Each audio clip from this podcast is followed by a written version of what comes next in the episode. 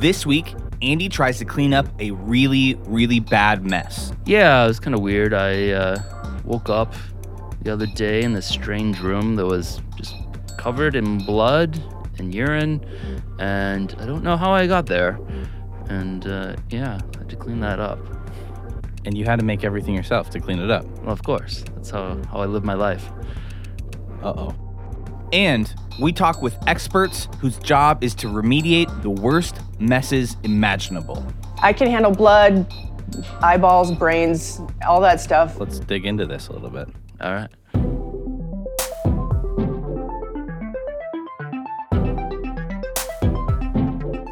In today's modern world, we are always in such a hurry. We rarely stop to think about the things that keep the gears turning. On Simply Complex, we explore the people, technologies, items, and processes that, while at one point were considered outstanding, have today become so commonplace we take them for granted.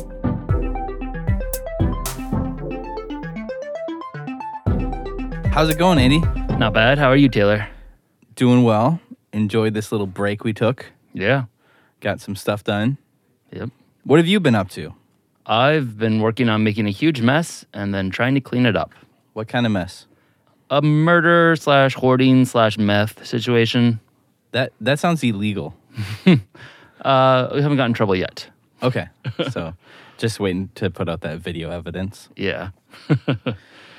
So today we're talking about for all these true crime podcast fans how you'd actually clean up these crime scenes. Kind of the aftermath of the murder and solving it and all of that. Now you got a huge mess. How do you get rid of that?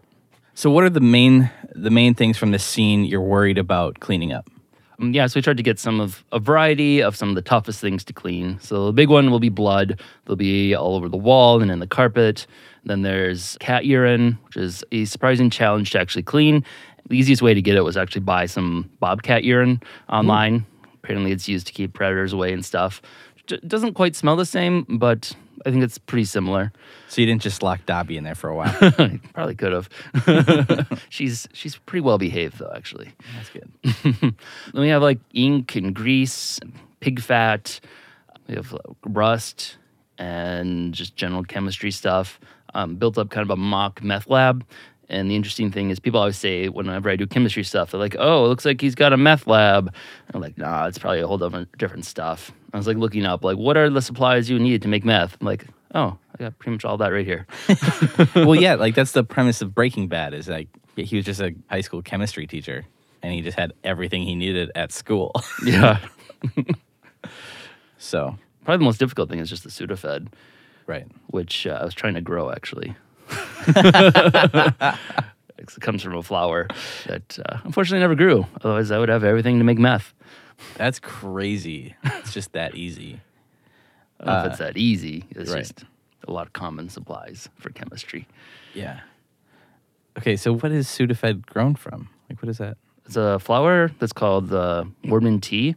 It's uh, it's actually an herbal remedy that was used for like, treating cold, and then they realized that like, oh, there's an actual active compound that we can extract, and that was turned into Sudafed.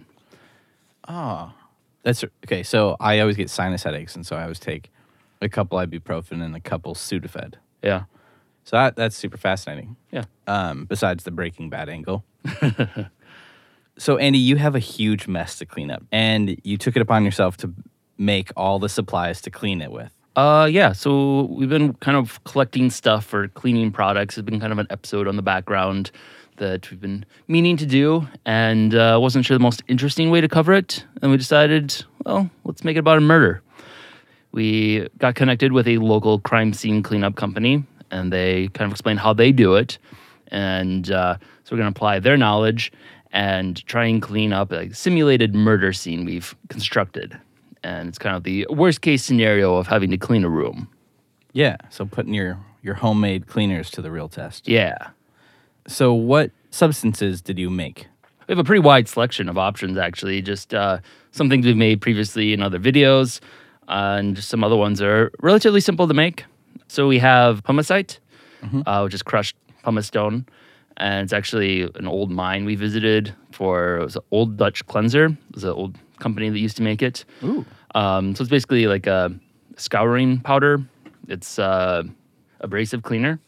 Basically, it's just for scrubbing. It was hard to clean stuff. Interestingly, it was described as a talc mine. So it was originally going to go there to try and get talc, but it's actually pumicite. What's talc? Uh, like talcum powder, like baby powder. Oh, okay. So like chalk, chalkish stuff. Obviously not chalk. Chalkish. It's, Yeah. it's its own, its own compound and recently rumored to cause cancer. Oh, This is like the second mine I've we've gone to that's been mislabeled because the one went to mine that had uh, gypsum, but it was originally described as having mica, which Oh. is not the same. no. so we went and explored that mine and collected some of my own. Um, so that's the probably the most interesting collection one we did. Then in that trip to California, we also got the borax, which I previously used for glass. I mean, now I'm going to use to actually do some cleaning. And other things I've made in the past, like vinegar, alcohol, baking soda, are uh, all things I'm using to help clean. I made some acetone, which I actually started for this process of making sunscreen when I did the sunscreen episode, and then realized I didn't have the actual ingredients I needed and kind of scratched it. So it's been kind of nice to finish up that that chemical process I started. Yeah. And then I also made some bleach and some lye and oxalic acid out of rhubarb leaves Ooh. which is actually one of the things that makes rhubarb leaves supposedly toxic. Although you need to eat a lot of them for it to be any anywhere near toxic. So it's a lot of chemistry. Yeah, a fair amount. It's, I mean, it's cleaners, it's chemistry. Um, lots of boiling, lots of bubbling. Yep, filtering, straining. I feel like that's half of the series is just me straining stuff. Okay, so but I am curious, how do you make bleach? It's actually pretty simple. I did a process of electrolysis where you run, run electricity through it. So I have one jar of just distilled water, one jar of salt water, and then I have a salt bridge, which is just a U-shaped tube, a U-tube, if you will, Yes. filled with salt, salt water, and then you run current through one and the other, and then I just let it run overnight, and then you have one of them turns into bleach and the other one turns into lye. That's crazy. Yeah, Chemistry is crazy. Yeah, so for some expert help, we met with some professionals with Scene Clean, with uh, met with Jen and Nate to get some advice on how they approach these challenges.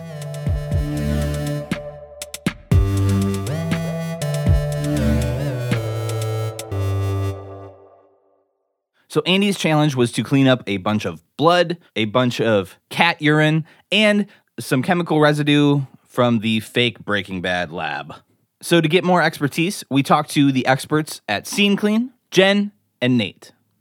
Uh, my name is Nate Berg, and I'm the president and founder of Scene Clean. I'm Jenny Berg. I'm the VP of Scene Clean, So Jen gave us an overview of what their company actually does. and we do biohazard remediation. So we clean up after death and medical emergencies, unattended death, blood spills, crime, extreme hoarding cases, um, stuff like that. So, how do you get into a field like this? So we got into it actually because Nate was a paramedic. So he saw the scenes as they were happening, unfolding, and then wondered what happened afterwards. And, and then I kind of came along after a couple of years and went into the marketing and community relations aspect where we do outreach and volunteer work and stuff like that. But it, it was born from his background in, in uh, medicine. Okay. Yeah. What might people not expect about this business? People do expect it to be more glamorous than it is. I, I think it's as interesting as you think it would be, but I don't think it's as you know compelling. There are there you know during the process of a clean out there could be a days or or weeks where we're cleaning and it's not all super interesting. You know, it's not all CSI. Yeah. You know, cool stuff. Um, sometimes it's just a lot of laborious cleaning and and um, small tasks to get the scene remediated. But uh, yeah, it's not it's not all like it's not all fascinating. Yeah. how many days does it usually take to clean a site? You know, it really depends on if, if it's a decomp.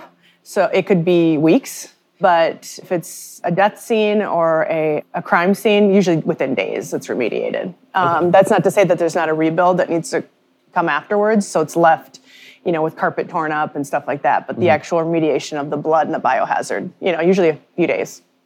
Okay. Uh, what would you say your most common type of cleanup is? I think our most common is decomp. So it's delayed discovery. So the, we're called, if someone dies and it's not discovered until later that day, it's not a huge deal. But if they die and it's not discovered until later that month or later that year, there's problems that come with that. And that seems to be our most common right now, yeah. Okay. What would you say the worst job you get is? You know, my answer for that is usually anything that has poop in it. so um, I can handle blood, eyeballs, brains, all that stuff. But we had one that was a uh, we called Poop Mountain because it, the the guy kept pooping in the toilet without. I don't know if you can if you guys want to use this info, but into a mountain. So he didn't flush. It was it was like a really gross ice cream soft serve. So that I'm not a fan of the poop. was it toilet broken or you just I don't think it was broken. I think that was just something he started and he kind of ran with it. But um, everybody's got to have a hobby? yeah, everyone, yeah, yeah, it's a new one. So um, yeah, I prefer not to deal with poop uh, if I can avoid it. But you know, it's a part of the job quite regularly. So Uh, in like a hoarding situation, what type of things do you have to clean up? that varies quite a bit too, it, it- depending on the le- level of hoarding, um, how long they've been there, stuff like that. You see a lot of books. You see a lot of collectibles. Hoarding is a mental health concern and diagnosis. So that factors in and that factors into their history, what they hoard. So, I mean, I found 30 crock pots at, at a house. And it just so happened that meal prep for her family was really important to her. And so that was something that she was compelled to hoard. Um, but you find every, everything from books to dolls, crockpots, lots of food hoarding, and I found food that was hoarded, you know, for 40 years. So yeah, I, I don't think there's anything that we haven't found on a hoarding job. But uh, sometimes it's weapons. That's always a scary one. Um, we have we've had to have them removed during the process. You know, obviously it's not ideal if we shoot ourselves in the face. So Yeah. that can be Yeah. make, that can be nerve wracking. Yeah. Mm-hmm. Uh, do you deal with a lot of like animal hoarding? We deal with some. Yeah. A lot of times when we come in, the animal hoarding is resolved. They've taken the pets out and they've been taken by shelters, but we see the, you know, the after effects or, or we see what had happened while the animal was there. So 40 litter boxes or, um, you know, sometimes we'll find dead animals and stuff like that, and that's always sad. Yeah. What is the most difficult thing to clean up usually? Ooh, it's not blood. Cat pee. Yeah. Yeah. So cat pee is terrible to clean up. Yeah. it crystallizes. You have to use special enzymes on it. If it gets into cracks or carpeting, it's almost impossible to ever completely remediate. Mm-hmm. And so, and it's also, you know, like heat in the summer and it comes back. And so, cat pee is definitely the most difficult thing overall to fully remediate, Yeah. I'd say. Blood and gore isn't too difficult to clean up. No, I mean it's very simple. If you find a skull, you you know you're in PPE and you pick up the skull and you put it in medical waste. I found um, brains, eyeballs. They just get scooped up and put in medical waste. They're not especially difficult. They're just not probably for everyone. Yeah. You know, there's people that are like, I don't know how you do that, but it's just like cleaning anything else up. You just pick it up and it goes into special trash and you're good. I don't think everyone could do it, Yeah. um, but uh, it's not especially hard to get rid of. There's blood splattered, usually just remove it or do you wash it? Um, so blood splatter is, you know, a little more time consuming. If it dries on a wall, then you know there's steps to cleaning that up. If it's pooling and it's still fresh, that's easier. So like a blood spray on a wall, for instance, would need like a multi-step process to get rid of it completely, and then you'd have to do some testing afterwards to ensure that it was done correctly. But not super hard. Just it is just labor intensive. Yeah, especially if it's mixed with something so for instance, if it was you know a gun that was used that created the splatter, um, it's probably mixed with other things, and those things would be harder to get rid of than the blood. So like skull fragments, hair in walls, brain, bl- uh, fat. That stuff's harder than the actual blood itself. Okay. What are some hazards you face in doing this job? Well, exposure to bodily fluids. So we don't go in knowing what we're being exposed to, and that can be a little bit scary. So we don't know the person's background. Mm-hmm. So any anything that you'd be exposed to in a hospital setting, we're exposed to as well. You wear a lot of protective equipment. depending on the scene, for sure. C. diff is one that requires quite a bit of protective equipment, and it's especially hard to remediate. So that one's like full respirator, full suit, you know, boots, all of that stuff, taking all the precautions to not take it out of the space that you're cleaning and using mm-hmm. the right products to clean it. we're also exposed to things like fentanyl or opioids. And so we just did a class where we learned how to auto inject ourselves or our coworkers if we need to treat ourselves after an accidental exposure. Oh. Yeah. So generally, you recommend being a professional for challenging cleanups like this. I recommend being a professional to clean up biohazards. Yeah. It's it's best. Yeah. Yeah. You can't just go in there with like a mop and a bottle of Pine Sol and go to town. Yeah. It's not going to work out very well for you. And I'd hate to think of what you'd be exposed to, mm-hmm. you know, because you just never know. Because Andy was ultimately curious about creating some of his own cleaning solutions, Nate and Jenny walked us through the different types of cleaners they used and the specific ones they use for the tougher jobs. We like we like to stay as green as we can for as many products as we can. Yeah. So yeah, every chemical that we use uh, is on this shelf, with the exception of uh, a tear gas remediation agent. I don't carry that in stock because it's it needs to be fresh. So when we have a job, they'll they'll mix us up some. So we have degreasers, we have sanitizing products, we have we have products that we call indicators that show us whether or not there's blood still remaining or not, and if there is, it reacts to the blood and shows us where it still is. It's like the CSI stuff. It, it reminds me of that. It's not like the handprint stuff, but like if there was blood here.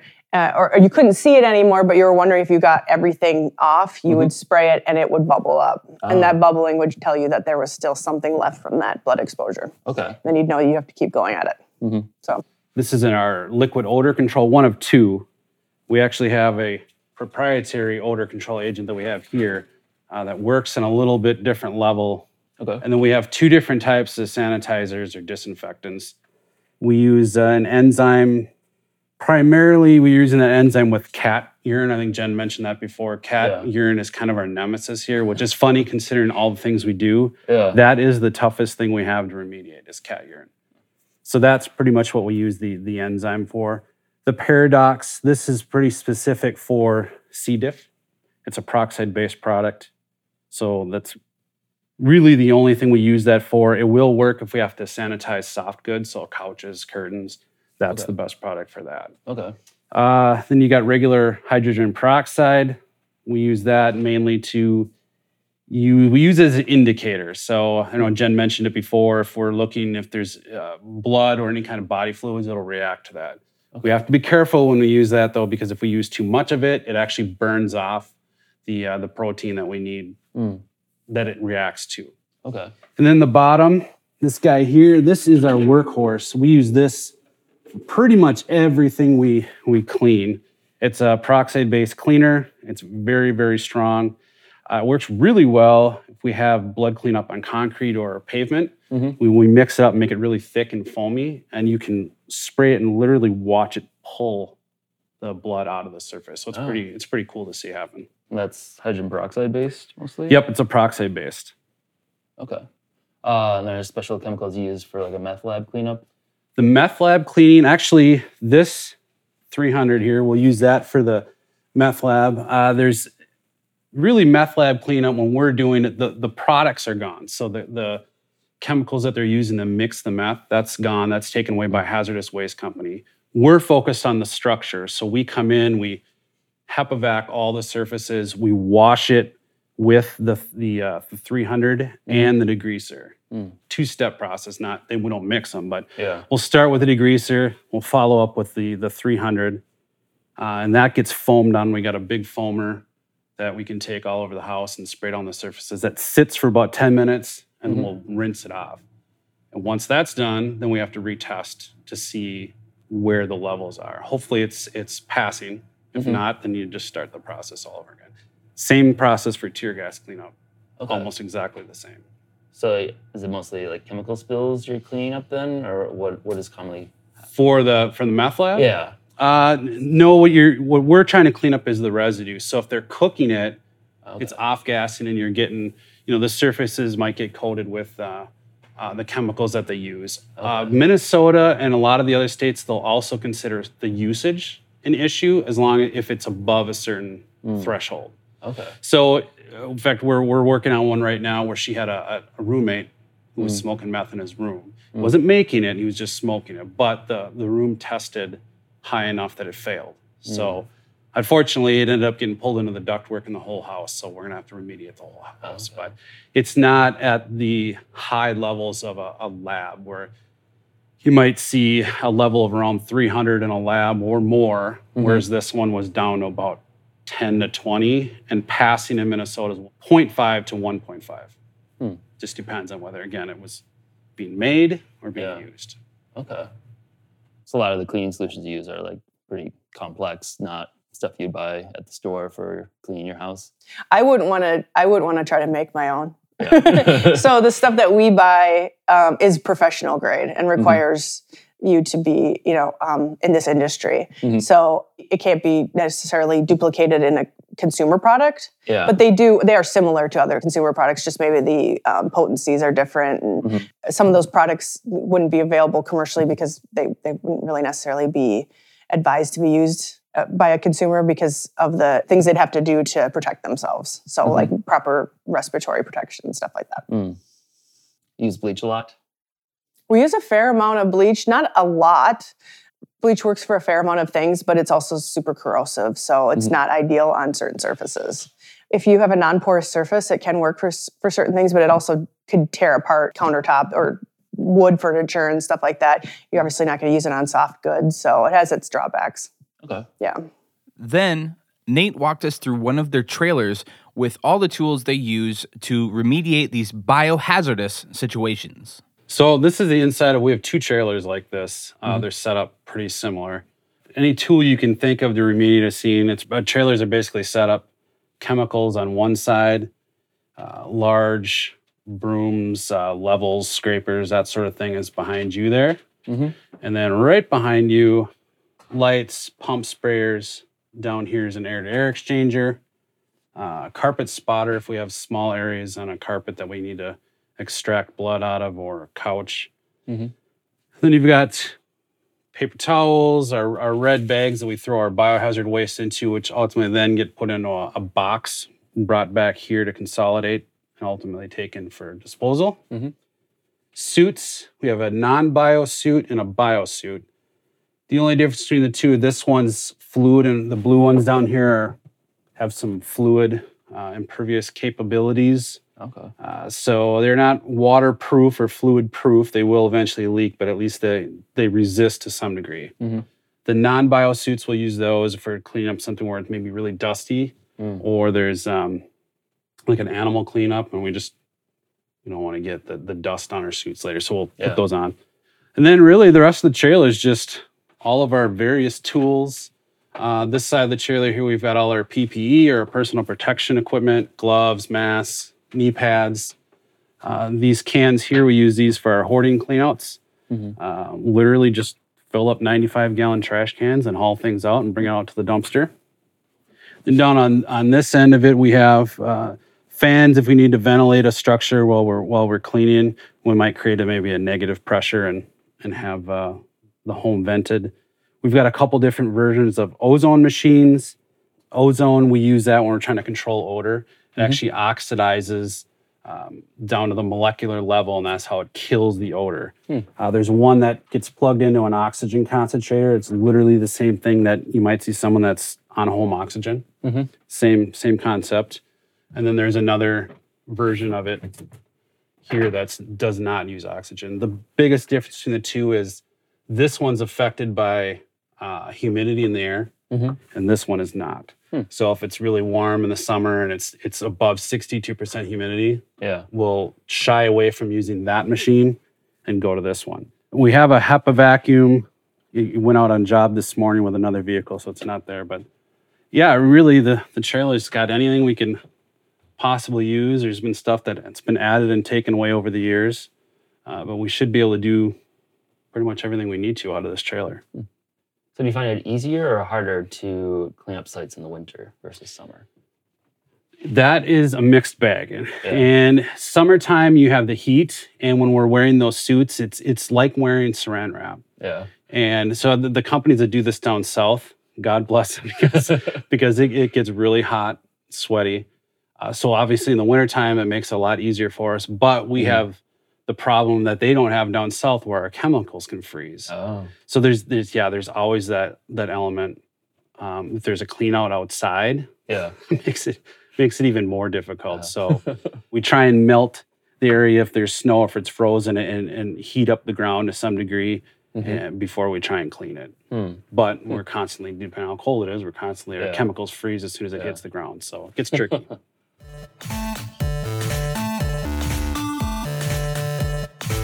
How do you tell when something's clean or clean enough? That's a really good question. Um, so we use an ATP um, tester, and that can be swabbed on a surface, and the reading that gives us back is an indicator on if the surface is sanitized or not. Besides the indicator, which gives us an idea of like the physical, if we've gotten everything physically off the uh, wall or space or surface, uh, the ATP machine is a is a good indicator of whether or not there's anything remaining too that we might not be able to see the first the first time you test, it's always going to be something's going to be there um, because you can't see everything. Yeah. But you, after usually two or three tries, you know you're you're getting there, and you do the test, and it tells you whether or not you're on the right track or not. Uh, it's a it's it, it's a helpful tool because um, you know insurance companies ask the same question, like how do we know that you remediate this properly? Well, this is what the ATP test said before, and this is what it's saying after, and mm-hmm. and then you know you have some concrete proof that you know you did your job. Mm-hmm. Are you usually able to get it like 100% removed, no smell or any lingering? Right, that's the goal. Yeah, definitely no odor. If there's mm-hmm. an you know, if there's an odor, there's a source to that odor. That means something's still there. So you definitely don't want to. Yeah, you, there's never there's never really a reason for there to be any lingering odors besides maybe from the chemicals or from like the ozone treatment, for instance. Um, that that's a possibility. Something temporarily still there, but nothing from the actual scene. Okay. Yeah. While we were talking about these chemicals and these different ways to clean up these crazy substances, it was really easy to lose the fact that oftentimes these are really tragedies that happen. So Jen talked a little bit more about that angle. What's your favorite part of the job? Uh, my favorite part of the job is working with the clients. So when they call, I'm their point of contact a lot of times from that first call to kind of completing the project. And I take a lot of pride in working with them and comforting them during a difficult time. It's an industry where you're working with people who are dealing with mental illness or trauma. You know, one of the two is is factoring in somewhere, and I feel like that's something that I'm good at and that I hope to help people with. What would you say the most interesting part of the job is? I mean, the scenes themselves can be pretty interesting, but you have to also kind of have a focus too. I, when I first went to scenes, I would kind of look around and you know try to figure out like what happened and you know well they must have been stabbed this way because the spray i mean i was like dexter um, but that's not an ideal way to look at it because Yeah. that bring that goes home with you so you really have to focus in on what the task at hand is, and um, that's interesting enough. It's interesting work. I, I've never walked onto a crime scene and been like, eh, this is yawn. you know, you're kind of like, okay, what can we do here? How can we make this better? It's you know, there's a lot more boring ways to spend your day, that's for sure. And you're not stuck in an office, which is probably the worst thing I can think of. Yeah. You know, you're out there doing stuff, and everything's a little bit different, you know, than the day before. So, to me, that's the best part. Is there any specific scenes you've been to that you're able to talk about? Or I already told you my poop mountain story. What more do you want? Um, well, I mean, there's a lot of interesting suicides, but they're tragic. So I usually try to file those away uh, Yeah. and not talk about those. Crime scenes aren't especially easy to uh, deal with either, but yeah, there was one where they were where a couple was in a brawl, and she was found in a closet with a knife sticking out of her head, and we had to clean that up. And there was actually a handprint on the wall from where she was sitting.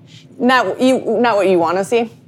And uh, he had, in the process, been stabbed as well, but had stumbled out of the apartment building and was found on the on the um, entryway Oh, of the apartment building, and he lived, Yeah. but his uh, schmeckle was almost cut off, so he was bleeding from the oh, from the crotch when he was found. That one wasn't uninteresting. Uh, it was just you could piece together the whole scene. Yeah. So you could see where he stumbled. You could see where she went to grab a knife. Like Yeah. you know, you could put it together. yeah. Uh, Are there scenes where you like you have no idea what happened? It's just a huge mystery. No, we usually know what happened. People like to talk. It's it's usually one of the more interesting things that happened to someone in that time period. So they're finding out everything they can about what happened, and then they're passing it along to you. Whether or not we're getting the exact story, the accurate story Yeah. or not, but we we do know, or we can put together what happened for the most part. So if someone was stabbed, it looks different than if they were shot. You know, mm-hmm. we usually know what they used by how things are displayed to us. So. Mm-hmm. Generally, if there's a crime scene, the bodies and weapons have all been removed by the police and such. Yep, the weapons are removed, the bodies are removed, the, they have to clear the scene. Yeah.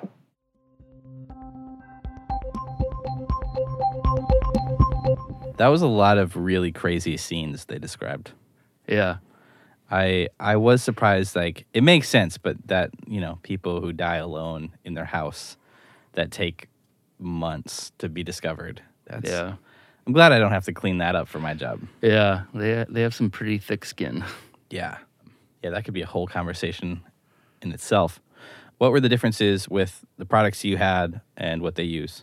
Well, they have like very specialized stuff. Um, they have a lot of enzyme based cleaners, which is a little bit too complicated for something to make myself from scratch. But they did use things like citric acid, which I didn't use, but I have made and could have used. And then bleach was a big thing that they used, but also hydrogen peroxide, which is actually really difficult to make from scratch. So that was something that would have been nice to make, but wasn't on the table for me 'cause it's, it's very complicated. Not for this round of crime. Yeah, save for the next murder. Yeah. How do you expect your cleaning products to perform? Uh, I think that bleach and lye are gonna be pretty effective. I think individually, each of the compounds are, are pretty, pretty potent stuff I've been able to produce. So I think I'm gonna have a decent chance. Um, I'm not gonna have the enzymes, which is gonna be really important for like the blood and cat urine. Um, I think cat urine might be the one where I, I struggle the most to actually get it out, just because of how they described it and how difficult cat urine it can be to get out. Um, the blood will be interesting because I'm also going to be able to test it afterwards with the whole ph- phenol spray, and we can do the whole CSI thing and see there was actually a murder somebody tried to cover up. Did you make anything to sanitize it? Uh, yeah, we got, got acetone and alcohol and lye, which are all um, in the bleach itself are all sanitizers, I believe. So we're also going to do some uh, petri dishes to grow some cultures and see how well it was able to kill any bacteria that were there. While we were there uh, interviewing uh, Jen and Nate, it reminded me of my days at the butcher shop where I would have to clean these like bathtubs full of blood. Yeah. and it was just crazy. And i like and so i would always use some form of bleach. And then mm-hmm. it was some sort of like ammonia based sanitizing mm. solution afterwards. It was proper in health code and stuff. I don't that's just what i remember because you had to like make sure to rinse it after you use the bleach. Mm-hmm. And then wait a couple minutes and then you could use the sanitizer so you didn't create this huge toxic gas Yeah. that would kill you Yeah, we didn't do anything with ammonia. Okay. That one's that one's also pretty complicated. We'll get there someday. yep Might have to distill some urine for that. Ooh. Well, now you had a bunch of Bobcat. Thank you for listening today. I know the next true crime podcast I listen to or show I watch, I will have a new appreciation for what goes into the cleanup. Thank you to Jenny and Nate from Scene Clean. They were tremendous hosts. Their personability and professionalism as we navigated these more sensitive topics was incredible. Thank you to Andy and the team for making this happen. If you want to see how Andy's project really turned out in the scene they created to test his chemicals, check out How to Make Everything on YouTube. If you want more details and show notes, please head over to makeeverything.tv forward slash simply complex. Also, we'd love to hear from you. Podcast at makeeverything.tv is our email. We'll be launching new episodes on a monthly basis. Thanks again for listening and subscribing. We look forward to talking with you next time on Simply Complex.